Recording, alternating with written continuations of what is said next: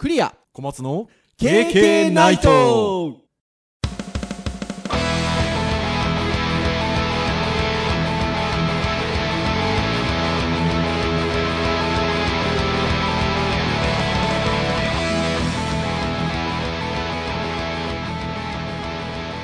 KK ナイト。よっよっ 22回目ですよ。あ数えた。毎回言いますけど、はい。ゾロ目ゾロ目。は 僕なんかねあの前回の収録の分をねあの私ほらヘビーリスナーだからはい。聞くわけですよ、もう20回過ぎたら次は30回だみたいな。なんてこと言ってるんですかね。一回一回噛み締めていくっていうのがねこのものづくりの基本でございますよ。い編集会議がなかなかね。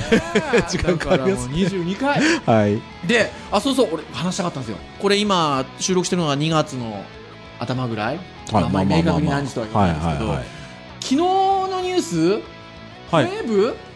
あ。あの SNS の回、はい言ってましたえっと、話をしたサー時ビスでね。に紹介をしたコエブ。はい。あの小松先生に紹介いただいて、はいはいはい終わる？はい終了ということで。なんかねあの配信の時にはカヤックさんがっていう言い方をしたと思うんですけど、いつの間にかサイバーエージェントさんが、うん運営になってままあしたね運営になっていてこの度終了と。うん。なかなかだからあのネットのサービスであったりそういうものって栄光盛衰うん。ありますね、ただねあれね9年続いたらしいのであーすごい割とね老舗なんですよ。ね頑張ってたんですよちょっと運用上運用上難しかった部分があるんですかね。うんなんかねまあまあまあいろいろあったと思います。なんか。かコメントなんかをでも見るとそのニュース記事に対してついてるコメントなんかを見ると、あ懐かしいだったりとか、うんお世話になりましたみたいなうんね、コメントが多かったので、あの僕はあのそれこそその収録の時に小松先生に聞いた時に知ったんですけど、うん。やっぱ9年も続いてるとそれなりにねと思うって、ん感慨深い人もいらっしゃるんだろうなと思ってそのニュースを見ておりました。よもうね中学生高校生がもう社会人ですよみたいな。ああそっかそっか。9年はそうですよね。あだってあの私もうすぐあの結婚9周年ですよ。あだからそんな感じですね。そんな感じですね。はあそっか。一発ちょっとやっとくかみたいな。何をですか？終わりに際してちょっと経験をありますけれども。なのでもう22回もやってますとはい。以前配信した内容にそうやってこうまたお話がはいできるようなね、そうですね。あの感じにもなってきておりますがなんかそういう回があっても 割と年末に一回。いいかもそうでした。そうでした。そうでした。またそのうちはい。ですが、はい、っていうのがありますが、またね、毎回あの、この最初の冒頭の枕で言ってますけど、何の話をするんだみたいなうね、ん。ありますけど、私ですね、はい。あの、昨日、秋葉原に、はい。私昨日休みだったんですけど、この収録の前の日、秋葉原まで出てきまして、SSD を買いましたよ。うちの、あの、僕のパーソナル Mac である2011年のパー、MacBook Pro うん。乾燥しようと思いまして。あ HDD を。はいカタカタカタカタうん。言いまして、うん。2週間ぐらい前にこれやばいと。SSD 何ギガバイトだと思います？いえ2頃とかああ今2頃安いんですよ。今1万円切ってて、あえそんなに？はい。なので大学のスタッフさんが買っててうん。でクリア先生おすすめですよっていうのもあったんですけど背中を押されたのもあるんですけど。だから512なんかも2万円ああ安い。るぐらいのいなってきてて。でですよ。うん。960えー、でかっ。えおえねおいくらですか？えっとね3万あでも安い。ちょいぐらい。全然安いそう。だから僕2年ぐらい前ぐらいからもう SSD にしたいなと思ってたんですよ。だいぶ速度が,、うん。が違うっていう話なんで、でも512がそれぐらいの値段だったんですよ。2, 2年ぐらい前まで。いやー僕の昔の話しましょうか、うん。は い僕8年か9年前にシンクパッドを乾燥した時に、はいはい2万4 5千円ぐらいでソニーの SSD を買って割と頑張ったんですけど、はい。そいつ64ギガ。ああ64で2万超えしてました。ああねえーだからすそろそろハードディスクとの差がだいぶ縮まってくるかなっていう感じもしなくもない。まあまだまだハードディスク安いですけどね。まあまあまあ1テラ1万ですからね、うん安いですけど。まあもっと安いかもしれないですけどね。でもねそんな感じになってきましたよだからガジェットの話もねとうん。あの思いつつあれ？思いつつ なんかねこれまあがっちり決めてるわけじゃないんですけど、うん。まあ、ウェブの先生だからウェブ、はい。えーまあちょっとガジェット好きだったりするはい。ハードの話だったり、はいはいはい。ガジェットの話。言うても先生なんで、うん。教育。うん。みたいなところで言うとサイクル的には教育なわけですよ。そうですね。でどうしましょうかって話になってプレゼンテーションについてちょっと話そうかっていう話になったんですよね、編集会議でね。そうそうそうなのでなんかね今僕実はあのこの枕でアドリブで今 SSD の話をしたんですけど、ね 意外にそっちの方が盛り上がるかと思いつつ、えうん。プレゼンの話をはい。ちょっとしてみたいなと思っておりまして。ね、これでね、最初の冒頭でいなくなってしまった人が、公開しなきゃいいんですけど。楽しいよ。プレゼンの話、まあまあ、タイトルで分かるタイトルでね。ね、プレゼンテーションについてっていうことなんですけど小松先生実際に、えっと、プレゼンをする機会ってあります？まあちょっといろんな方があると思うんですけど、うんえー、まあ授業が一つありますよね。はい、授業は資料使えますからね。えー昔はなんかその技術系のなんかセミナーとかでちょっと登壇したことがあるので、そういう外で登壇するタイプのものを、まああと勉強会であったり、はいはいはい。ああでもそんなもんかあな。ーまあでも立派にまあまあまあまあ。ね、やる機会が多いっていう感じだと思うんですけど、あれはないですか？あの先生、今所属、組織に所属されてるので、はいはいクライアント様のところにああそうです説明にるとか。立場的にはあんまりその企画であったりとかあのその説明するところにい。ないので、ああってもイラストレーターでこうこうなんですかねこうギミックはどういうふうにつけてこれがどういうふうな仕組みで何がインターフェースはどうのって話はするのはあるんですけど、はい。まあせいぜい資料って言ってもワードエクセルあとはねイラストレーター作って PDF みたいな、それすごいですね。なるほどね。まあでも、まあまあ、私も似たような感じで、まあ、授業ではまあまあ使えますと。であとは、まあ、おかげさまで、ちょっといろいろ登壇させていただく機会は。ね、カンファレンスのそうね、ですね。なんでしょうね、なんつって。まあ、あのハードですけどいいことですよ。で まあ多いですねとでどちらかというとちょっと私はあの今教える仕事がちょっとメインになってきてるので、うん今ちょっと小松先生に投げかけたようなクライアント様のところに行ってっていうのはちょっと最近は若干少なめではあるんですけど、まあ、そういう機会があるかなと思うんですけどあの一般の方もプレゼンテーションをする機会って、まあ、場合によっては業務にもよると思うんですけどあると思うんですけど、はい。僕ら先生なんで特殊なのは教える機会もありますよね。ああ、そうですね。プレゼはいンテーションをそのどうやるのかっていうのを例えばうちの学部生だったりとか、ああ、まあはいはいはい。まあ僕の場合はあの専門スクールの方の学生が発表するのを指導する。指導するとかっていうのがあると思うんですけど、うん。なんかあのそういう機会ってあります？そうですね。なんか演習とかの授業とかだと、はまあ必ずその作らせたものに対して、えー発表というか説明をしなさい。でそれに関して公表しますよっていうふうな。あとほら先生ゼミも担当されてるから。ああ、まあまあ、そうですね。あはいの、一応、発表する時の指導とかはしたりははいしますね。なんかそういう時に気をつけられてることというかなんかご指導気をつけてご指導なさってることとかってあります？はい。演習の時だと、はい。えー基本入りに、はい。まあ本当は何でもいいんですけど、はい。あのみんな共通で分かりやすいかなっていうので僕は学籍番号と名前を最初に言いなさいと。はい。でその後で、えー内容を話しなさい、はい。で僕の前のプレゼンテーションとしては、えーネガティブな発言はしないこと。とどうしても言いたければ言葉を選んで、えー話しなさい、まあはい。例えばこんなことですよとか、まあ、そういうことを言いますよね。そっかそっか。まあ僕も指導する機会結構あってあのそれはあの言いますね。結構どうしてもやっぱり作ってるものに対して自信がないのでうん。それを言葉にししちゃうんですよね。多分ね。学生だったりとかうん。不安の裏返しというかあと謙遜も入ってるとは思うんですけどね。そうだから僕なんかはそういう指導するときには皆さんその結婚式の披露宴に出たことが一度や二度はあるでしょうとうん司会の人がね新郎のなんとかさんはとかねうん新婦のなんとかさんはっていう時にねこっちが恥ずかしくなるぐらいい言うでしょと。言いますね。ねでもそれはそうあの人はそういう立場だからそれがおかしいなっていうふうには思わないでしょと。ねうんあいつはこんなところもあるんですけどみたいなね言い方しないですからね。しないですね。でそのすごい褒めることに対してまあでもそれは司会の人だから、うん。そりゃそうだよなと思うでしょって。じゃあプレゼンテーション聞きに来ている人はどうよと。うん。当然その作品の魅力を伝えてくれると思って聞きに来てんだから、うん。いいとこばっかり言っていいじゃんっつって、ネガティブなこと言う必要ないじゃんっつっていつもお話しするんですけど。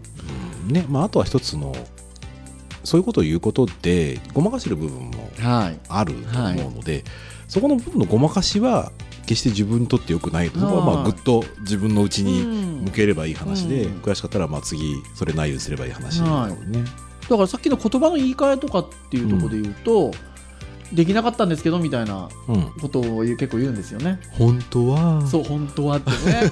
本当はっていうのすごい聞きますね。ありますね。だけどそこはこうしていきたい？例えばうん。言い換えるならば、あとどんな言葉でしょうね。とかもう未来の展望としてはとかね。発展系としてはとか、今がとりあえず一旦完成形なんだよっていう説明はしなきゃいけなくて、で完成形に対してこう足りてないじゃなくて完成形に対してプラスするみたいな。考え方であれば、ね。ねそうそう。同じ同じことやるんですよね。そ そううそう。そううそそうそう。だからまあそこがあるかな。で小松先生そういうのってなんかさっきちょっとね編集会議の時に聞いてたら、実感することがそもそもあったから、そういうふうなご指導されるようになったっていうふうに聞いたんですけど、そうですね。なんかあのご自身がデジハリの学生だった時になんかちょっとそういう体験をしたというか。結局僕大学卒業した後は、はい。い、わゆる大学もねプレゼンテーションそんなにほぼなかった、はいはいはい。最後の卒論のなんか卒検の発表ぐらいみたいで、それ以外はなくて、ではい。会社もなんかそういう技術屋さんだったから全然なかったし、はいはいはいはで、えーデジタルハルズスクール来て、いはい。で最初はなんかその CD のジャケットをなんか作りましょうみたいな課はい題があって、それはなんか自分の好きなアーティストさんの曲を決めてとか。まあ、架空のアーティストでもいいのでで僕の話じゃなくて、はい。あのプレゼンテーションしてる人でもうあの今進行ないけど昔よく話した人が、はいはいはいえーなんか円谷かなんかの CD のジャケットを作ったみたい。ななんか時代感じますね。であのでグラフィックはあの正直な話僕そんなにこう偉そうな話は言えないんだけど、はい。当時あのあーなんか普通だなと思ってしまったと。うんでところがその人が話してる内容だったりその人がこう思ってるところをどういうふうな形にしたのかっていうのを説明聞いてるうちにどんどんどんどんそれがよく見えてきてだから単純にそのジャケットっていうものがその表面的なものじゃなくてどういう構成できてるかなどういうふうなものを伝えたいのかっていうのが、まあもちろんそういう説明なくてね伝わるものがすごいんだろうんけどね。僕はプレゼントしてそこを嘘は良くないけど、まあはい誇張も良くないけど、はい。事実としてこういうふうな思いを作ったっていうところで作品がよく見えた。はいはいはいはい。で逆にその自分が学生を指導する立場の時には、、はいいものを作ってても自信なさげにねそうね。ネガティブに掘り下げちゃったりする人は、はい。作品が悪く見えてしまってすごくなんか本当にかわいそうだなっていうふうに。ああかわいそうっていう感覚ね。そうあのその人がじゃなくて作品が作品がでしょ？そうそうそう作品がでしょ？そうみすぼらしく見えちゃったのがすごくかわいそうで、はい。そこは作品生かすも殺すも自分次第だっていうところ本当でそうですね、だからそういう感覚で臨めばあよく喋ろうっていうふうになんか思えそうですね、うん。うん。そうだからまああとはね何を伝えればいいかっていうのをちゃんと分かってないとねきっとそこら辺をうまく伝えられないんじゃないかな。そうですね。あとなんでしょうねお話作りなんかなと思うんですよね、はいはいはいはい、はい、どういうふうにお話をこうしたら相手に伝わるとか面白いかとかね、はい。い。うのあると思うんで、はい。そっかそっか。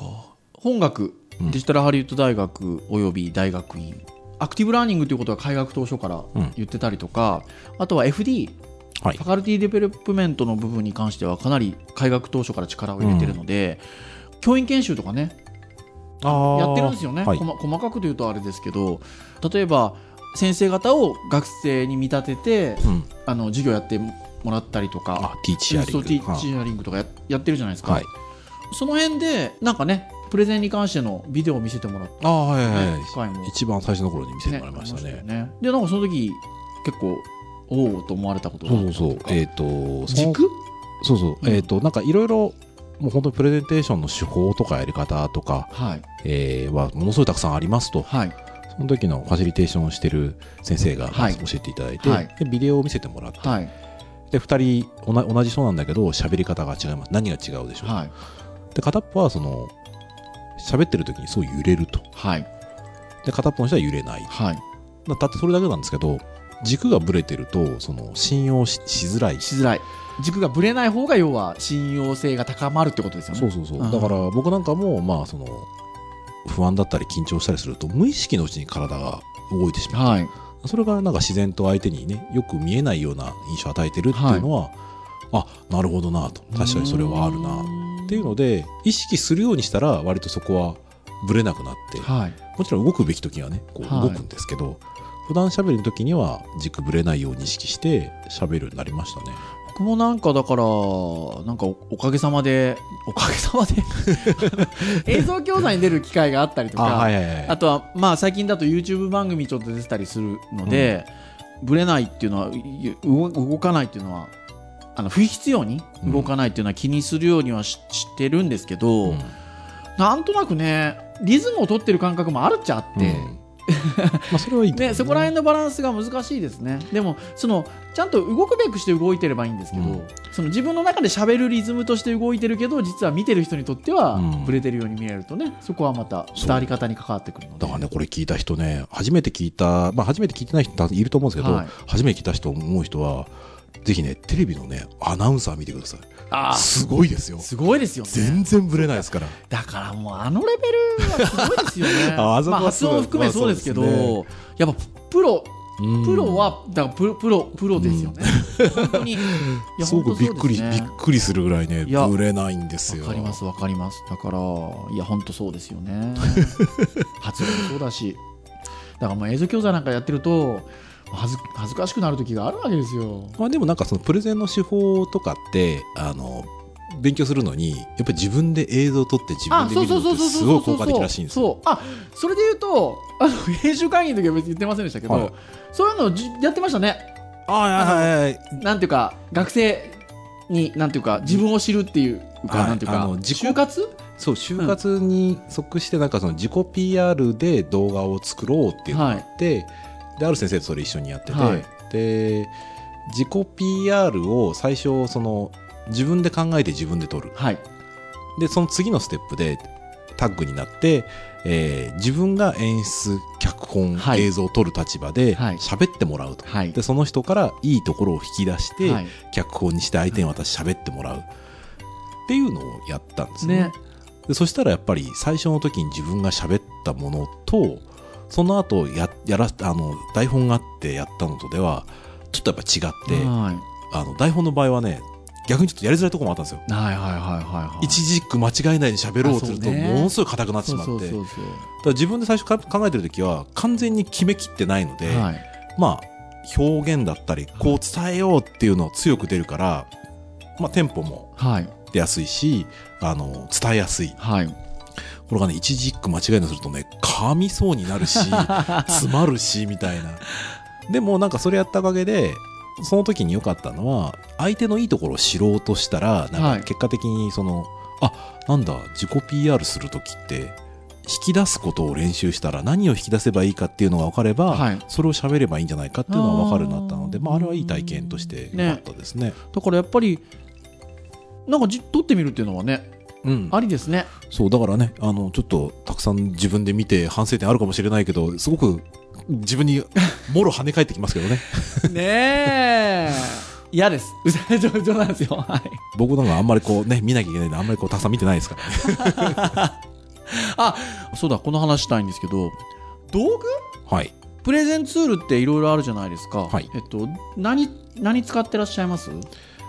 基本ははいパワポですね。パワポ、はい。うん。あーそれは変な話 Windows も Mac もっていうとあれですけどそうですね。ほぼ逆に言ったらいや Windows で作りますとかあのそんな感じですか？はい Windows で作ってます。ああそうですか。あー。それはさっきね授業でプレゼン、プレゼンというか、まあ、授業でやったり、えっとまあ、講演の機会があったりとかって話ありましたけど、どの場面においてもパワポが多いですか？そうですね。結局使う理由って、はい。一つはその資料にしやすかったりとかほうほうほう。あとはオペレーション慣れてるのもあるんですよ。はい。ら本当は Mac 持ってんだからキーノート使えようって話はあってかっこいいのやろうと思う。はい。まあ、そこは練習してないもんだから やればいい話だけなんですけど。であとはその自分のその絵とかを使う場合に例えばキャプチャー撮ってはい。貼り付けるのも、はい。そういう Windows のソフトでこう切り取って貼るっていうフローも大体自分の中でできちゃってるんで、うだからそれでやりやすい形でへやってたらまあパワポになったっていう。そっかそっか。僕は自分の講演セミナーとかあの登壇カンファレンス登壇したりするときはもうねキーノートなんですよ、うん。まあ、ママックが好きだっていうのはあるので、えーまあなんか気持ちのいいプレゼンテーションができるなっていうのでキーノートなんですけど。ただ、えっと、授業のスライドはパワポなんですよ。うーん それはまたなんで。で理由は単純で えー、とうちの学校の PC ルームが基本 Windows はいはいはいはいで、えっと、まあそんなこともあるので、まあどっちでもいけるようにというか、うーん。Windows でも Mac でも、まあ汎用性っうん。ていうところですかね。なので、まあ非常に資料にもしやすかったりとか、まあうん。別に、まあ、まあ印刷してしまえばそんなに、まあキーノートだ、まあうん。あのパワーポイント関係ないですけど、あのやりやすいなというところで、OS 依存がないっていうのはパワーポイント一つ大きいですね。そんなに崩れないしですね。どっちで作っても。あ本当ですか？Windows で作る場合もあるあーし、Mac で作る場合もあるんですけどあのそんなに大きくはもう最近のやつは崩れることがないので。確かにキーノート Windows 版とかないですもんね。そうないんですよ。ももともと僕が Mac ユーザーなんでっていうのはあるんですけど一応ウェブ版があるのでああいわゆるブラウザーで iCloud うん。がでだからいけるらしいんですけどね、うん。あのチャレンジしたことがそうそうそうそう。っていうのがあるんですけど。うん。まあクラウドアプリになればねそう。まあきっとパワポとかも。でも結構汎用性って難しくて、うん。あのあれですよ。あのじゃあ外でやるときはいつもキーノートでやってるかっていうと、うん。結構会場の都合もあってあああはの Windows で備え付けの Windows でもプレゼンしてくださいとか。いうーん。決まっちゃってでまあパワーポインるトになっちゃうんですよね、でわざわざ作り直したりとか。あもともと持ってる。そうそう、はい。で同じ内容で登壇いただけますかなんて依頼いただくこともあるので、ああそれは同じ内容で僕いけるんだったらいきますかなんて言うと あのいやうちは Windows なんでみたいなことあったりとか、まあ、そうするともう動きを諦めるんだったら PDF にしちゃううん。みたいなこともするんですけどそのね会場の都合もありますよね。前回映すものはい。みたいな話しましたけど、ほらプロジェクターの都合とかもあるじゃないですかまた。ああありますね。なんていうかはいはい VGA だ、はい。HDMI だ、うん。4対3だ16対9だありますね。だからプレゼン意外と大変ですよね。うん。あの資料とかねそこにあったものにそう。そう作ってたらそうそうそう。特にね。だからサイズなんかもいや別にどあの上上下なり左右に黒帯が出りゃ出るだけの話なので、うん。どっちで作ったっていいじゃんみたいな考え方もあれば、うん届け手としてはね そのなんかより伝わりやすく伝えようっていうふうに思えばやっぱりそこのサイズに合ったもので作るっていう考え方しうますんね。いやなかなかだからあの汎用性っていうところで言うと難しい面もあるなっていうふうにうん思いますね。うちのあのデジタルハリウッド大学の一番大きなホールが駿河台ホールっていうホールなんですけど、あの16対9なんですよ。うんなんですけどみんなこれ聞いてる皆さんねあのデジタルハリウッド大学の駿河台ホールいらっしゃったことがない方もうん。いると思うので通常通常って言い方あれですけど大学の一番大きなホールって割とこう傾斜がうん。ついてるありますね。あの部屋をイメージされると思うんですけどうちは割とフラットなんですよね、うん。フラットで天井がちょっとこうむき出しに配管がむき出しになってて、ちょっとまあいわゆるおしゃれなシャレオツな、あのはい感じになってますけどあの傾斜がついてないので結局あの下の方が人の頭で若干見づらいっていう後ろの方の、だからまあルールとしてちょっとこううん。下に情報を置かないとかね。あななんとか学内的なルールとして、あのそんなことも考えますよ。あだから会場のルールにそう会場のルールに。だから、まあ、この後話できるとは思うんですけどまあ最近僕あんまり普通のプレゼンしないのであの なんて言うんでしょう。反転授業ってこれ聞いてる人分かるんですかね？まあまあ、えっときなんていうか動画教材を使いながら授業をやるようなちょっと特殊な、特殊なスタイル？ちょっと今までとは違うはい。やり方の勉強の進め方がある、授業の進め方があるんですけどそれを割とちょっと早い時から僕がやってるのでじゃあプレゼンもそういうちょっと反転 プレゼンみたいなプレゼンテーションの中に映像の僕が喋っててうん。その僕と会場にいる僕が喋ったりとか、うん。なんか物渡し合いっこしたりとかあのするみたいなことしたですよ。うん。そうすると あの位置とかほらか結構シビアだからそのどこにいる僕に対して話しかけるのかとか、もうだからそのやる前に会場の見取り図とかねうん。細かく聞いたんですけどそういうのもね必要になりますよねか大変すすんのかね。アホでしょ。いやーいやいやエンターテインメント性ありますよそれは。そう entertainment it's everything ですから。ねはい。楽しませようとする気持ちがねやっぱ伝えるのにつながりますから。でもなんか割と他の先生もこだわってらっしゃる先生はここだわってらっしゃって、まあいろんな先生と登壇ご一緒させていただくことが多いのであのまあ細かく気にされてるっていうか、うん。そのサイズもそうだし、えっと、例えば横に広い会場とかだとプロジェクターが2面あったりするうん。ような見せ方あするのもあるじゃないですか、はいありますね。だから1つなのか2つなのかとかあとはえっと大阪の方の先生だとあの会場に降りれるのか降りれないのかとか、あのそんなところまで気にされて準備されるのでいやすごいなっていう。ねそれぞれのスタイルがございますよね。ねありますよね。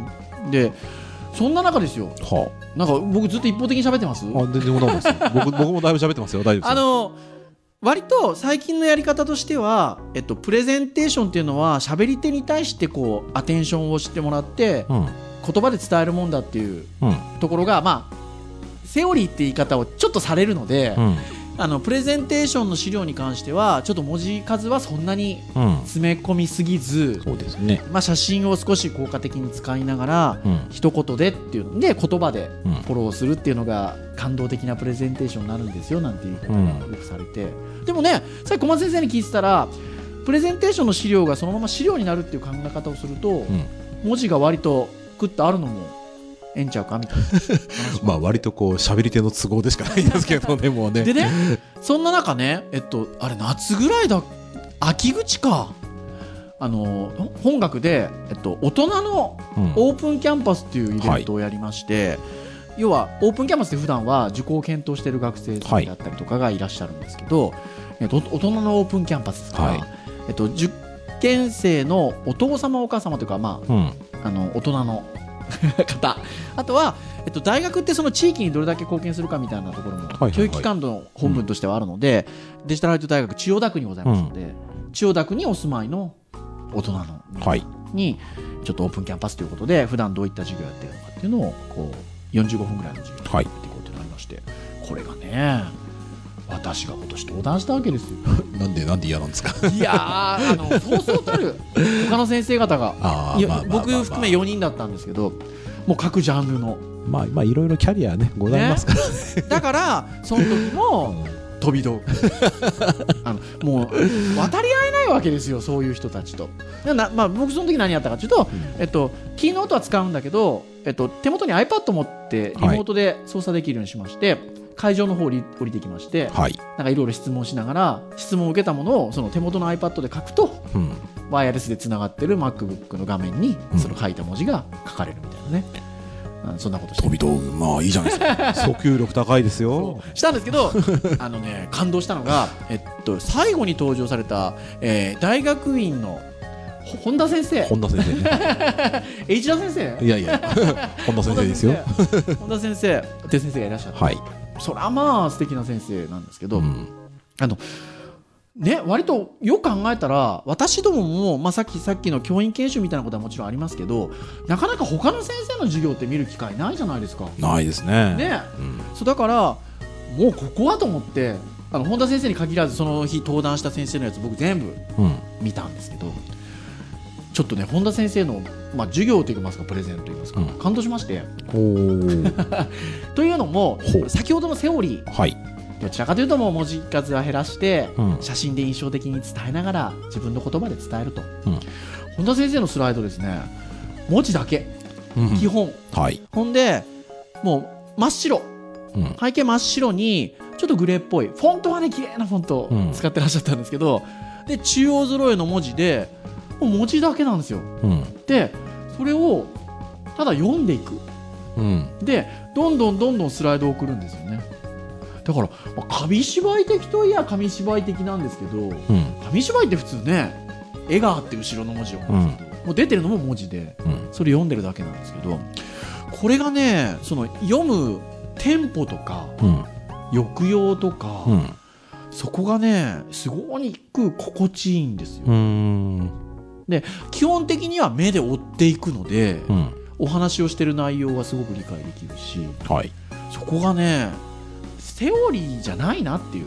うん。なんかどうしてもプレゼン手法はい。とか魅わ魅力的あこれなんか怒られなんか大丈夫ですよ。ディスディスってないですからね。大丈夫ですよ。ですけどあの手段の方にあんまり目が行き過ぎてしまうと本質を見失うっていうか、まあ手段はね手段として大事ではありますけど。だから時々ねもちろん YouTube の動画入れたりってことはするんですけど、基本的にはもうそれでもうただただスライドに書いてある文字をん。読んでいく、うん。でだから100何枚あったんだろうあれ。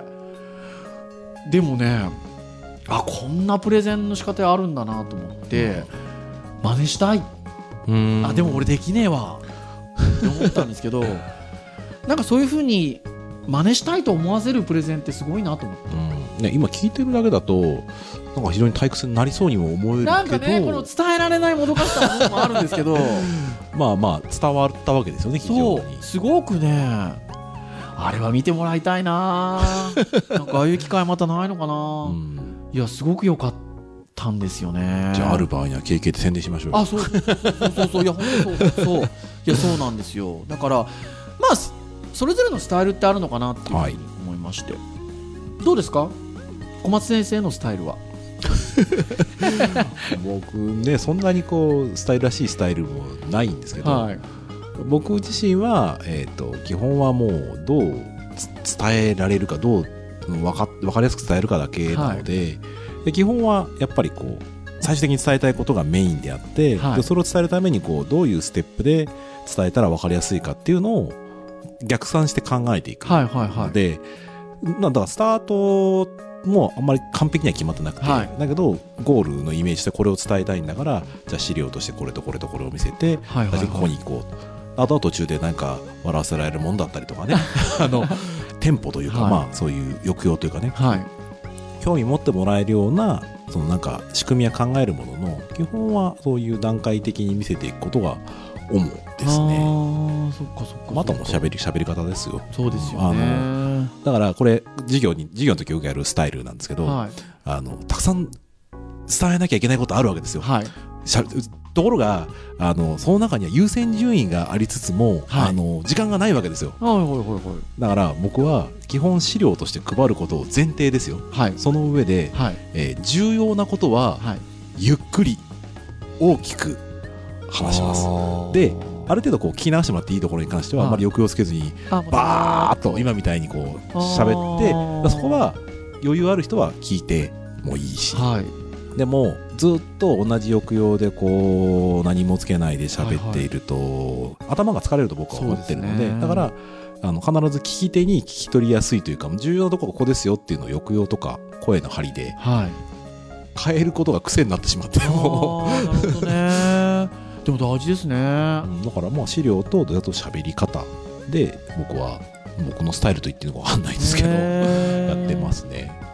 素晴らしい。まあ、あと内容とも伴えばいやいやまあでもね 基本的に私どもが伝えてるものはね内容は伝えるべきものなのでどう伝えるかって話ですもんね、へえ勉強になりました。あのまあ皆さんもねいろいろ聞きたいところではありますねえ。ねなのでぜひなんかそうだから形にとらとらわれずっていうとおかしいですけど、まあ皆さんねねプレゼンテーションしてほしいですね。自分のね言葉が一番伝わる方法でハマるのがいいんじゃないですかね、うはい。と思います。うん、はい。というところで時間も結構来てるのでお。